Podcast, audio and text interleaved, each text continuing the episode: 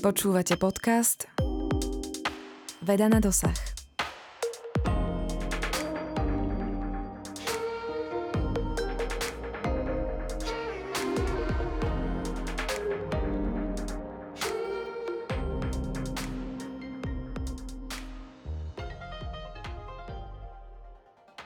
Dobrý deň, milí poslucháči. Dnes sa dozviete niečo o priebehoch, príčinách a následkoch masových vymieraní na našej planete. V histórii života na Zemi došlo už k piatim masovým vymieraniam.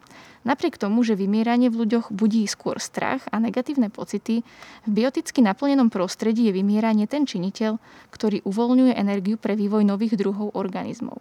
Podľa vedcov v súčasnosti čelíme už šiestému masovému vymieraniu, ktoré je však v niečom špecifické a nie tak úplne prirodzené.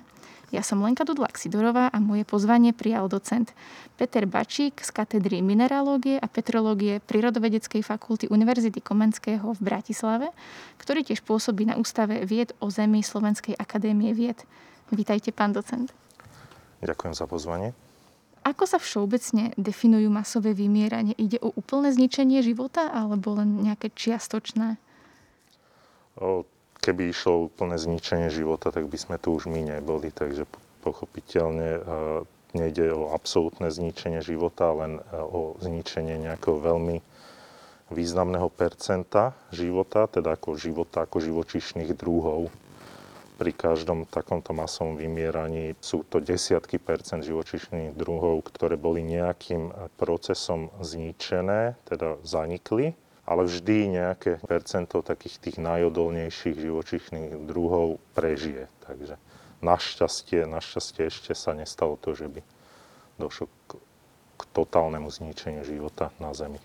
Čo sa týka tých preživších živočichov, asi ide o veľmi nejaké malé percento v týchto prípadoch, nie? Či... No, sú to z, nižšie desiatky percent, niekedy, niekedy jednotky percent. Pri tom najväčšom vymieraní na konci Permu, zhruba pred nejakými 260 miliónmi rokov, vymrelo, myslím, že 80% života a dokonca e, vyše 90% života v oceánoch, čo to bolo vlastne unikátne vymieranie, pretože väčšinou sa to masové vymieranie dotkne hlavne tých suchozemských živočíšnych a rastlinných druhov.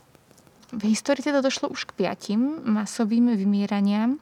Môžeme si ich nejako charakterizovať a prípadne, že ak sa vie, že čím boli zapričinené? Tie príčiny sú viac menej otázkou našich odhadov, pretože tie záznamy o tom vymieraní bývajú, eh, keďže sú to udalosti spred miliónov až miliard rokov, sú veľmi, veľmi sporadické, veľmi neúplné ale vieme povedať, že tie masové vymierania spôsobujú nejaké geologické alebo dokonca až astronomické udalosti globálneho charakteru, to je také, ktoré, ktoré postihnú v podstate celú planétu. Sú to napríklad e, impakty e, meteoritov, ako e, sa stalo pravdepodobne na konci e, kriedy, to je to najznamejšie vymieranie, keď e, vyhnuli dinosaury. Teda nie všetky, opäť musíme povedať, lebo, lebo dinosaury žijú medzi nami a nazývame ich vtáci. To sú takí tí čo, dinosaury, čo prežili. Ale e, tou príčinou môže byť aj nejaký event, ktorý je spo, spojený priamo s našou planétou. Napríklad sú to vulkanické erupcie v prípade už spomínaného vymierania na konci Permu, toho najväčšieho, tam to pravdepodobne spôsobili obrovské erupcie, ktoré nazývame sibirské trapy. Trap je, je špeciálny typ e, horniny bazaltu, ktorý vzniká pri vulkanickej činnosti na tzv. E, tak, horúcich štvr, škvrnách, čo sú miesta, na ktorých e, je zvýšený tok tepla priamo od zemského jadra cez plášť až po zemskú kôru, teda dos- v podstate tieto, ako keď si predstavíte, keď zohrievate vodu v kanvici, tak tá voda sa nezohrieva homogéne v celej kanvici, ale sú tam tzv. konvekčné bunky, kde teplá voda vystupuje hore, studená voda klesá dole a kde deje sa to ako, v tak, ako keby v takých kruhoch a to sa nám deje aj v zemskej hmote, len, len samozrejme ide o oveľa pomalšie procesy, ale na, druhej strane tá celková energia, ktorá sa tam prenáša, je oveľa, oveľa väčšia ako v prípade tej kanvice, našťastie. No a práve na takýchto miestach, e, kde je obrovská produkcia tepla, e, dochádza k takýmto obrovským erupciám, ktoré trvajú niekedy naozaj aj milióny rokov. Určite 10 tisíce až 100 tisíce rokov, ako to bol v prípade tých sibirských trapov, alebo v prípade tzv. dekanských trapov, nazvaných podľa dekanskej plošiny v Indii. To zase bola vulkanická činnosť na konci e, kriedy, ktorá tiež mohla prispieť k vyhnutiu dinosaurov. Takže toto sú, toto sú také príčiny vymierania, ktoré súvisia priamo s našou planetou, s jej geologickou činnosťou. Potom sú ešte také trošičku, e, nazval by som to uletenejšie teórie, ako napríklad gamma záblesk e, z vesmíru, napríklad pri nejakom výbuchu supernovy, ktorý by mohol e, zničiť ozonovú vrstvu a to by spôsobilo prínos ultrafialového žiarenia zo Slnka, to by mohlo spôsobovať vymieranie. Aj to by teoreticky mohlo byť teda mohlo byť možné, ale nemáme na to nejaké priame dôkazy. Takže zatiaľ, zatiaľ to vyzerá skôr na také tie príčiny, ktoré pochádzajú minimálne zo slnečnej sústavy alebo priamo zo Zeme. Je teda možné hľadať v masových vymieraniach nejakú pravidelnosť, keď možno, že ide o nejaké náhodné faktory, ako keď spadne meteorit a podobne? Viac menej nie. To jediná taká zákonitosť je, ale tu sme, tu sme prisúdili týmto masovým vymieraniam my, tak to je tá zákonitosť, že každým eh, takýmto vymieraním sa končí nejaká epocha geologická, epocha geologickej histórie a začína sa nová. Takže to je takto, že, že na prelome paleozoika alebo prvohôr a druhohôr sa udialo veľké vymieranie. Na prelome druhohôr a treťohôr, teda mezozoika a paleogénu sa tiež udialo veľké vymieranie, takže podstate veľkú časť takých tých prelomov v histórii planéty tvoria práve tieto masové vymierania. Uh-huh. Tieto masové vymierania sa vždy týkali v podstate len dinosaurov, že bolo to vyslovene v tom praveku, alebo aj v nejakej mladš, kvázi mladšej histórii, prípadne ešte v histórii človeka. Také tie vymierania z tých piatich, čo sme sa rozprávali, tak, tak tie boli samozrejme, že v, dávno v histórii, že sú to, sú to milióny, no skôr desiatky, stovky miliónov rokov a dinosaurov sa vlastne týkajú, týkajú iba dve. Jedno umožnilo dinosaurom ten najväčší rozkvet a, a druhé ho ukončilo. Ostatné sa samozrejme týkali, týkali uh, iných skupín uh, živočíchov, aj rastlín samozrejme. No a, ale dá sa povedať, že je veľmi pravdepodobné, že, že sa aj teraz deje ďalšie masové vymieranie, ktoré však má príčinu takú dvojnohu, ktorá chodí po tejto planéte, stavia tu budovy, zatláča tú divokú prírodu, robí naozaj veľký ekologický tlak na divú prírodu a sme to samozrejme my. Takže dá sa povedať, že od veľkého rozvoja druhu Homo sapiens dochádza k eh, nejakému veľkému masovému vymieraniu, ktoré bohužiaľ je, je ešte aj oveľa rýchlejšie ako tie masové vymierania v histórii. Pretože sa deje v, v rozsahu tisícov rokov, zatiaľ čo tie masové vymierania, ktoré poznáme z histórie, tak tie naozaj boli na časovom rozsahu skôr miliónov rokov. Čiže nie sú o tom pochybnosti, že vyslovene my ľudia sami si tu kvázi ničíme to životné prostredie, tú planetu, že bez nás by k tomu ďalšiemu vymieraniu v súčasnosti nedochádzalo. No, keď, sa, keď sa na to pozrieme objektívne, tak naozaj je fakt, že ľudia ničia životné prostredie, že ľudia zatlačajú divok, ľudský život. To je už teraz v podstate fakt, že, že sa znižuje biodiverzita, teda rozmanitosť živočišných druhov. Napríklad sa zmenšuje výrazne rozsah pralesov a lesov celkovo. znižuje sa rozsah koralových rýfov, ktoré sú veľmi dôležitým prvkom biodiverzity v oceánoch, takže dá sa povedať, že ak by aj k niečomu dochádzalo, tak my sme to jednoznačne výrazne urýchlili. Hoci 5 najväčších masových vymieraní v praveku predstavovalo ohromné ekologické krízy, v dlhodobom meradle vlastne urýchlili evolúciu. A môžeme súčasnú ekologickú krízu tiež vnímať z tohto pohľadu, že vlastne po nás, nech už sa stane s človekom hocičo, tak tá príroda nejakým spôsobom e, sa zotaví a ten život tu bude nejak napredovať?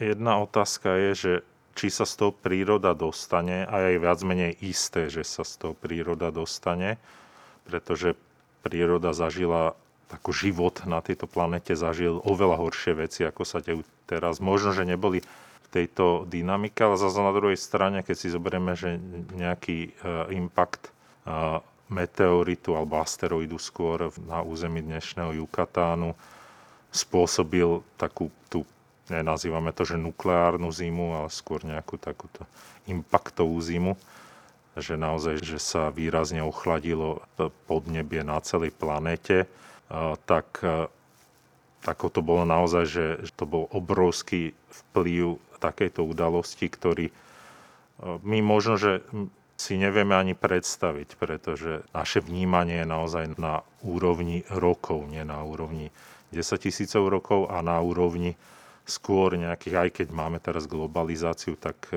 skôr na úrovni nejakých lokálnych e, problémov ako nejakých globálnych. Takže tá predstava globálnej zmeny je pre ľudí ťažko pochopiteľná. To sa týka aj klimatickej zmeny, že ľudia majú problém chápať vôbec, čo to je tá klimatická zmena, pretože si nedokážu predstaviť, že by sa niečo dialo na celej planéte. Takže naozaj, že ten život prežil, lebo život zatiaľ prežil všetko možné, prežil dokonca obdobie, keď celá Zem bola zaladnená, bola vyslovene, že snehová gula a, a nakoniec to viedlo k e, prúdkému rozvoju mnohobunkového života na začiatku Kambria, to je najstaršia epocha e, prvohôr, paleozoika.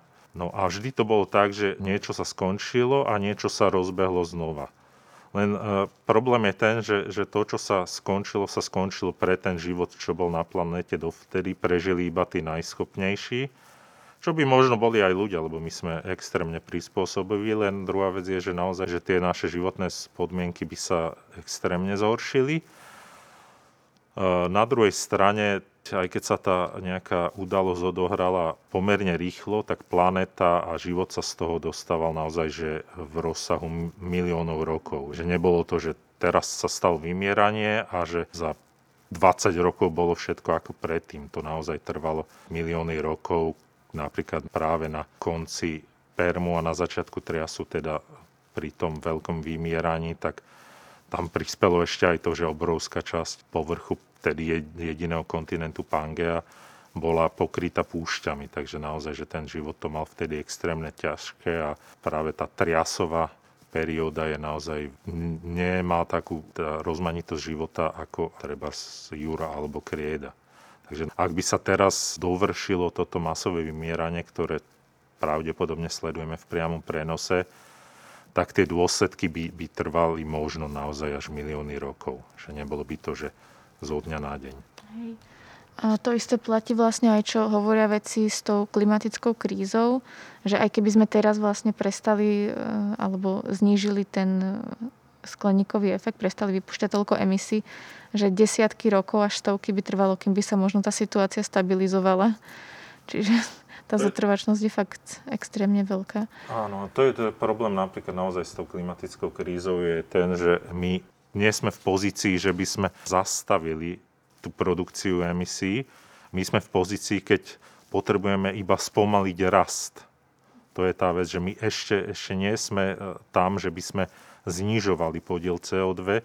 My sa iba snažíme ho nejakým spôsobom e, spomaliť jeho produkciu tak, aby sa tie možno, že ešte pred pár rokmi veľmi skepticky vyzerajúce až alarmisticky vyzerajúce predstavy, aby sa nenaplnili.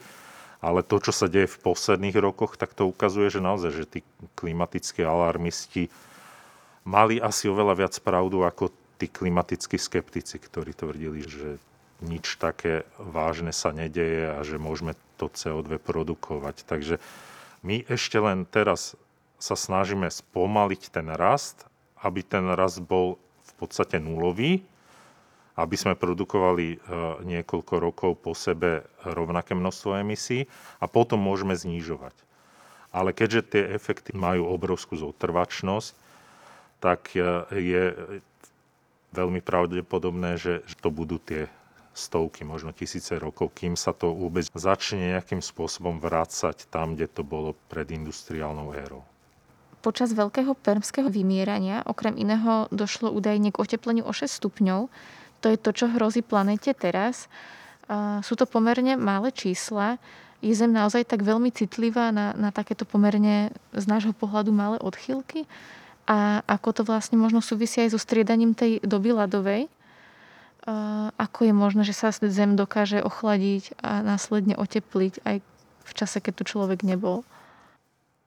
Problém toho vymierania na konci Permu bolo to, že produkcia tých skleníkových plynov z, tých sibirských trápov bola taká, že naozaj spôsobila výraznejšie oteplovanie a to oteplovanie bolo také, že sa zastavil tzv. termohalínny cyklus, čo je v podstate e, cirkulácia vody v oceánoch, keď e, studená voda samozrejme klesá smerom ku dnu, teplá voda stúpa a týmto spôsobom e, sa prenášajú jednak živiny a tiež sa voda okysličuje aj vo väčších hĺbkach a problém nastane vtedy, keď sa toto zastaví. Vtedy sa začne vytvárať z oceánu niečo podobné ako je Čierne more, čo je vlastne uzavretá morská panva, ktorá je okysličená v maximálne desiatkách metrov od hladiny a v hĺbke je neokysličená, takže tam prebiehajú redukčné procesy a je to v podstate Čierne more je, je v skutočnosti v hĺbke mŕtve. No a pri takomto rozklade sa produkuje obrovské množstvo oveľa horšieho skleníkového plynu, ako je oxid uhličitý, metánu. A navyše pri takom výraznejšom oteplení, čo sa deje aj teraz, sa uvoľňuje metán aj v našom prípade z permafrostu a na začiatku triasu sa uvoľňoval metán pod morom uložených sedimentov.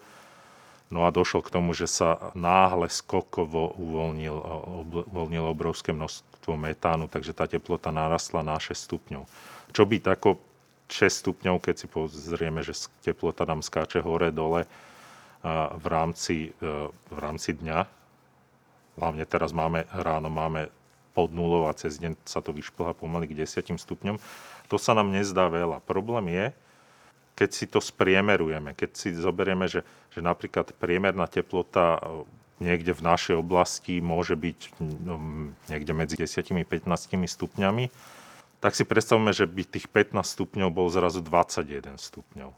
To znamená, že, že teploty v lete by sa posunuli zno, tiež o nejakých, a nebolo by to o tých 6 stupňov, ale bolo by to možno, že oveľa viac. A na druhej strane teploty v zime by tiež stúpli. No a nastane nám taký ten e, proces spätnej väzby, že sa nám, e, čím viac sa bude oteplovať, tým viac sa bude oteplovať. Takže ten rast o nejakých 6 stupňov je enormný a spôsobí napríklad to, čo sa stalo aj vtedy, že môže dojsť e, k tomu, že dojde k roztopeniu ľadovcov, jednak e, oceánskych ľadovcov v Arktíde, kontinentálnych ľadovcov v Grónsku, v Antarktíde, čo by spôsobilo zvýšenie hladín oceánov. A napríklad e, už teraz pozorujeme, že roztápanie ľadovcov v Grónsku uvoľňuje studenú vodu, ktorá prúdi popri východnom pobreží USA a začalo znižovať prietok golfského prúdu, ktorý už teraz začal zoslabovať. Takže to by, to by naopak mohlo viesť napríklad v Európe k niečomu ako čo by sa podobalo na ľadovú dobu. Takže naozaj celý ten e, systém na Zemi je veľmi citlivý na takéto drobné zmeny práve kvôli nejakým tým rezonančným efektom, že niečo, čo sa začne, to máte klasické prirovnanie v rámci teórie chaosu, že efekt motýlých krídel, to je vlastne o nejakej takejto rezonancii, že niečo, čo sa začne ako nejaký e, veľmi subtilný jav sa zrazu začne zosilňovať a vedieť to, môže to viesť až ku globálnym zmenám. A veci, ktoré robíme my, nie sú, nie sú naozaj subtilné, sú to veľmi výrazné zmeny v, rámci planety. Čítala som vlastne, že aj v jednom z tých masových vymieraní stačilo, že hladina klesla len o pár desiatok metrov a už to zapričinilo vyhynutie neviem, či 80% morského života, čo žil vlastne v tých pličinách pri brehoch, pretože tam už potom neskôr bola moc hlboká voda, čiže vlastne fakt, že malé čísla majú veľký efekt na našej planete. Problém je ten, že väčšina morského života je naozaj tesne pod hladinou a veľká časť morského života žije na takých tých šelfových častiach oceánov, čo je v podstate zatopená časť pevniny, taká tá do niekoľkých desiatok až stovky metrov. A tam sa sústreďuje väčšina života, podobne aj koraly sú naozaj pomerne v plitkom mori. Takže naozaj, že keď nám klesne o tých pár desiatok metrov hladina mora, tak zrazu sa rozsah toho životného priestoru pre ten morský život výrazne zredukuje a naozaj tie plítkovodné živočichy a hlavne rastliny nie sú, nie sú schopné prežívať v hĺbších e, častiach oceánu. Rastliny na, určite nie preto, lebo potrebujú na, na svoj život slnečné svetlo pre fotosyntézu a živočichy podobne nie sú schopné sa prispôsobiť životu v hlbokých oceánoch, pretože ako náhle sa nám vynorí šelf z mora, tak ten e, kontinentálny svah je veľmi prúdky, veľmi prúdko klesá z niekoľkých desiatok až stoviek metrov až do hĺbok zhruba 4 km, čo je priemerná hĺbka oceánov. Takže zrazu tam máte veľmi prudký svah, na ktorom ten život zvyknutý na ten raj kontinentálneho šelfu nedokáže prežiť. Uh-huh. A čítala som v jednom článku, že nebyť pravekej apokalipsy človek a iné cicavce by zrejme nikdy nevznikli. Je to pravda? Môžeme byť v podstate vďační apokalypsám v minulosti? Určite áno, pretože naši predkovia, prví predkovia cicavcov sa objavili v triase, čo je, čo je naozaj, že po tej najväčšej apokalypse na konci Permu. No a ďalšie vymieranie na prelome Triasu a Júri umožnilo nástup dinosaurov. Naši predkovia, to boli také nejaké malé živočichy do veľkosti nejakých malých psov, možno a darilo sa dinosaurom. Celý svet ovládali dinosaury. Ako náhle došlo k ďalšiemu vymieraniu, tak prežili tí najodolnejší a tí naši predkovia, ktorí boli zvyknutí na to, že sa musia skrývať pred tými veľkými dinosaurami, z ktorých veľká časť bola dravá, boli, boli jednoducho oveľa lepšie prispôsobení na prežitie ako veľké dinosaury, takže tie vymreli a zrazu sa nám uvoľnil priestor. Ešte nám tu veľkú časť tercieru šarapatili veľké vtáky, to už boli vtáky a naozaj, že svet eh, v, niekedy v paleogéne alebo v neogéne bol iný, ako by sme si predstavovali naozaj, že, že cicavce ešte tak nedominovali. Boli tu trojmetrové dravé vtáky a podobné hororové príšery. A vlastne až, až neskôr eh, tie cicavce sa stali tak úspešnými, že začali dominovať a, a postupne sa objavili predkovia opíc, z nich sa vyvinuli primáti a to už viedlo priamo k nám, ale je, je fakt, že keby nebolo toho veľkého vymierania a ďalších vymieraní, ktoré vyhľadili ďalšie živočíšne druhy, lebo máme síce len tie, veľ, poznáme teda hlavne tie veľké vymierania, ale boli aj oveľa také menšie, lokálnejšie, ale tiež veľmi dôležité. A napríklad e, my sami, ľudia, sme spôsobili pravdepodobne vymieranie veľkých e, cicavcov e, po poslednej dobe ľadovej. Naozaj, že všade po svete žili, no mamuty sú tie najznámejšie, ale napríklad v Amerike žili obrovské leňochody, trojmetrové, možno aj väčšie, ktoré si tam pekne prežívali a prišli naši predkovia a jednoducho ten leňochod nebol zvyknutý na takého predátora, takže sa stali pre nás potravou. Veľmi ľahko. Takže naozaj, že nie sme nejaké, nejakým e, idealistickým dôsledkom nejakého vývoja prírody, ktorý by k nám smeroval, ale skôr sme sa sem dostali cez mŕtvoly. Sa to tak dá povedať trošku morbidne. Okay. Čiže vlastne plieniť sme začali už veľmi dávno túto planetu. Áno. OK. Ako geológovia dokážu zistiť, kedy a k akému vymieraniu došlo? V podstate vždy sa vymieranie prejaví tým, že v sedimentárnom zázname sa zrazu výrazne zníži diverzita zachovaných fosílií, respektíve až úplne vymiznú. To sa práve dialo pri tých veľkých vymieraniach, že tesne pred vymieraním sme mali obrovský rozvoj života, obrovskú biodiverzitu a zrazu sek a potom máme sedimenty, ktoré v podstate sú niekedy až úplne bez fosílií a iba postupne sa začínajú objavovať ďalšie fosílie. A, a keď, keď máme takýto sedimentárny záznam, ktorý je v podstate dá sa povedať úplný, tak uh, takéto vymieranie sa prejaví ako nejaký, my to nazývame, že gap, to je prerušenie. Jednak môže byť áno, e, aj prerušenie sedimentácie, ale aj prerušenie v rámci toho fosílneho záznamu, že zrazu tam nemáme nič, a keď sa tam znova niečo objaví, tak je to úplne iné ako to predtým. No, asi takýmto podobným spôsobom sa odhaduje aj trvanie zhruba toho samotného vymierania? Áno. Čo sa týka datovania nejakých e, hornín, tak tam máme e, dve možnosti. Jedna je tá stratigrafická, že sa porovnávajú rôzne, rôzne druhy skamenelín a rôzne druhy teda živočichov alebo rastlín. A na základe toho vieme, že napríklad keď nájdeme nejakú horninu, v ktorej sa nachádzajú amonity, tak to by mal byť, teda, mala by byť mezozoická. A keď nájdeme niekde inde horninu, ktorá, v ktorej sa nachádzajú amonity niekde úplne inde, na, môže byť na opačnej strane sveta, tak na základe toho, že vieme, že tie amonity sme mali v, v podstate v celom svetovom oceáne, tak vieme povedať, áno, je to rovnako stará hornina. Takže takto vieme zadatovať, ale to je iba relatívna škála. Vieme, že, že v, zhruba v tej istej dobe sme mali toto, takže to bude rovnako staré. Ale potom vďaka radioaktívnemu rozpadu prvkov vieme datovať e, v podstate presne, pomerne presne samozrejme, vek tých hornín a to nám umožnilo nejakú tú stratigrafiu rozložiť v reálnom čase.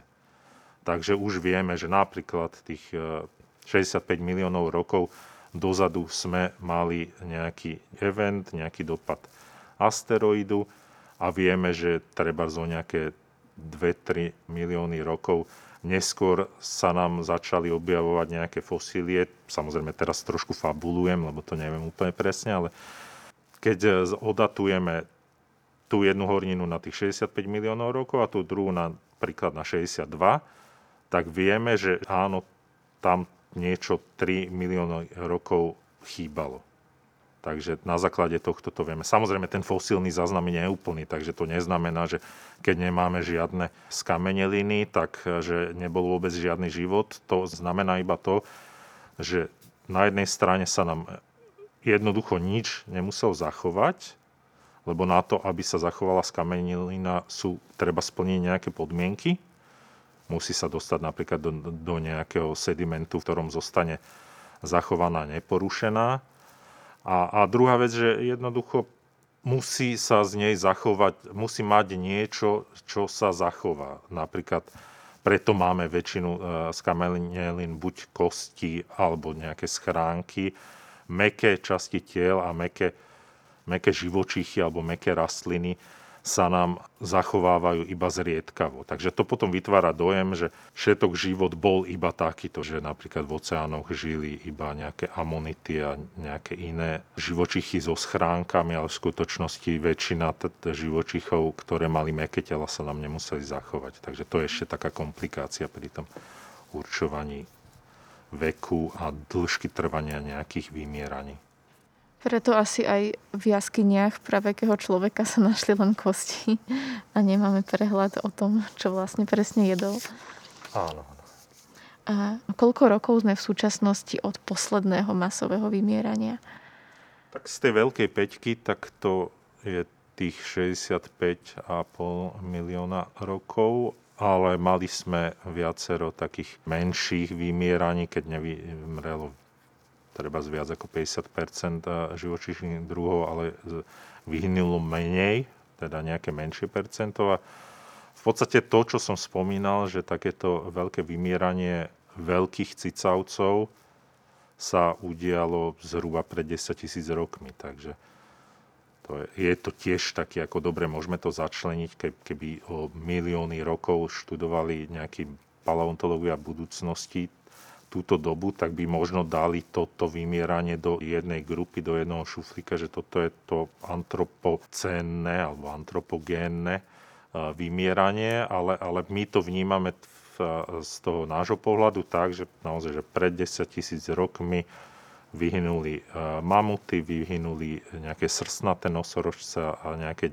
iné, iné veľké zvieratá, ktoré sme pravdepodobne vyhubili my, ale bolo to také, že menšie masové vymieranie, ktoré tiež nejakým spôsobom zmenilo život na tejto planéte ale treba povedať, že naozaj, že, že to nebolo, že iba my sme ich vyhubili, ale naozaj, že aj tá veľká klimatická zmena tiež fungovala a menili sa aj životné podmienky tých živočíchov.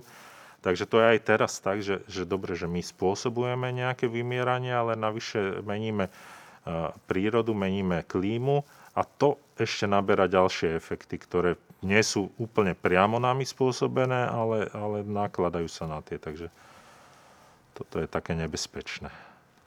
Vieme odhadnúť možno, že koľko týchto moderných druhov už v súčasnosti vymrelo alebo čeli masovému vymieraniu?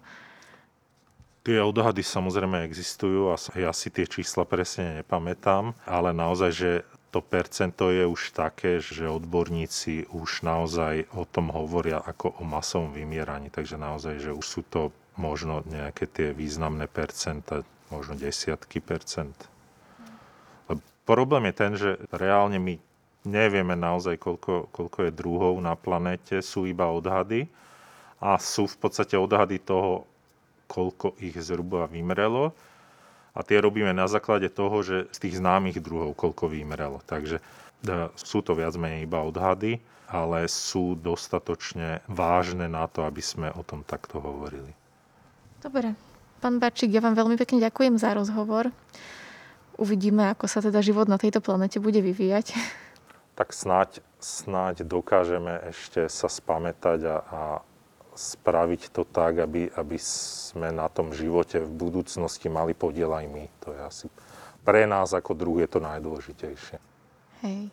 Vám, milí diváci, ďakujem e, za pozornosť. O masových vymieraniach dnes rozprával docent Peter Bačík z katedry mineralógie a petrológie Prírodovedeckej fakulty Univerzity Komenského v Bratislave, ktorý taktiež pôsobí na Ústave vied o zemi Slovenskej akadémie vied.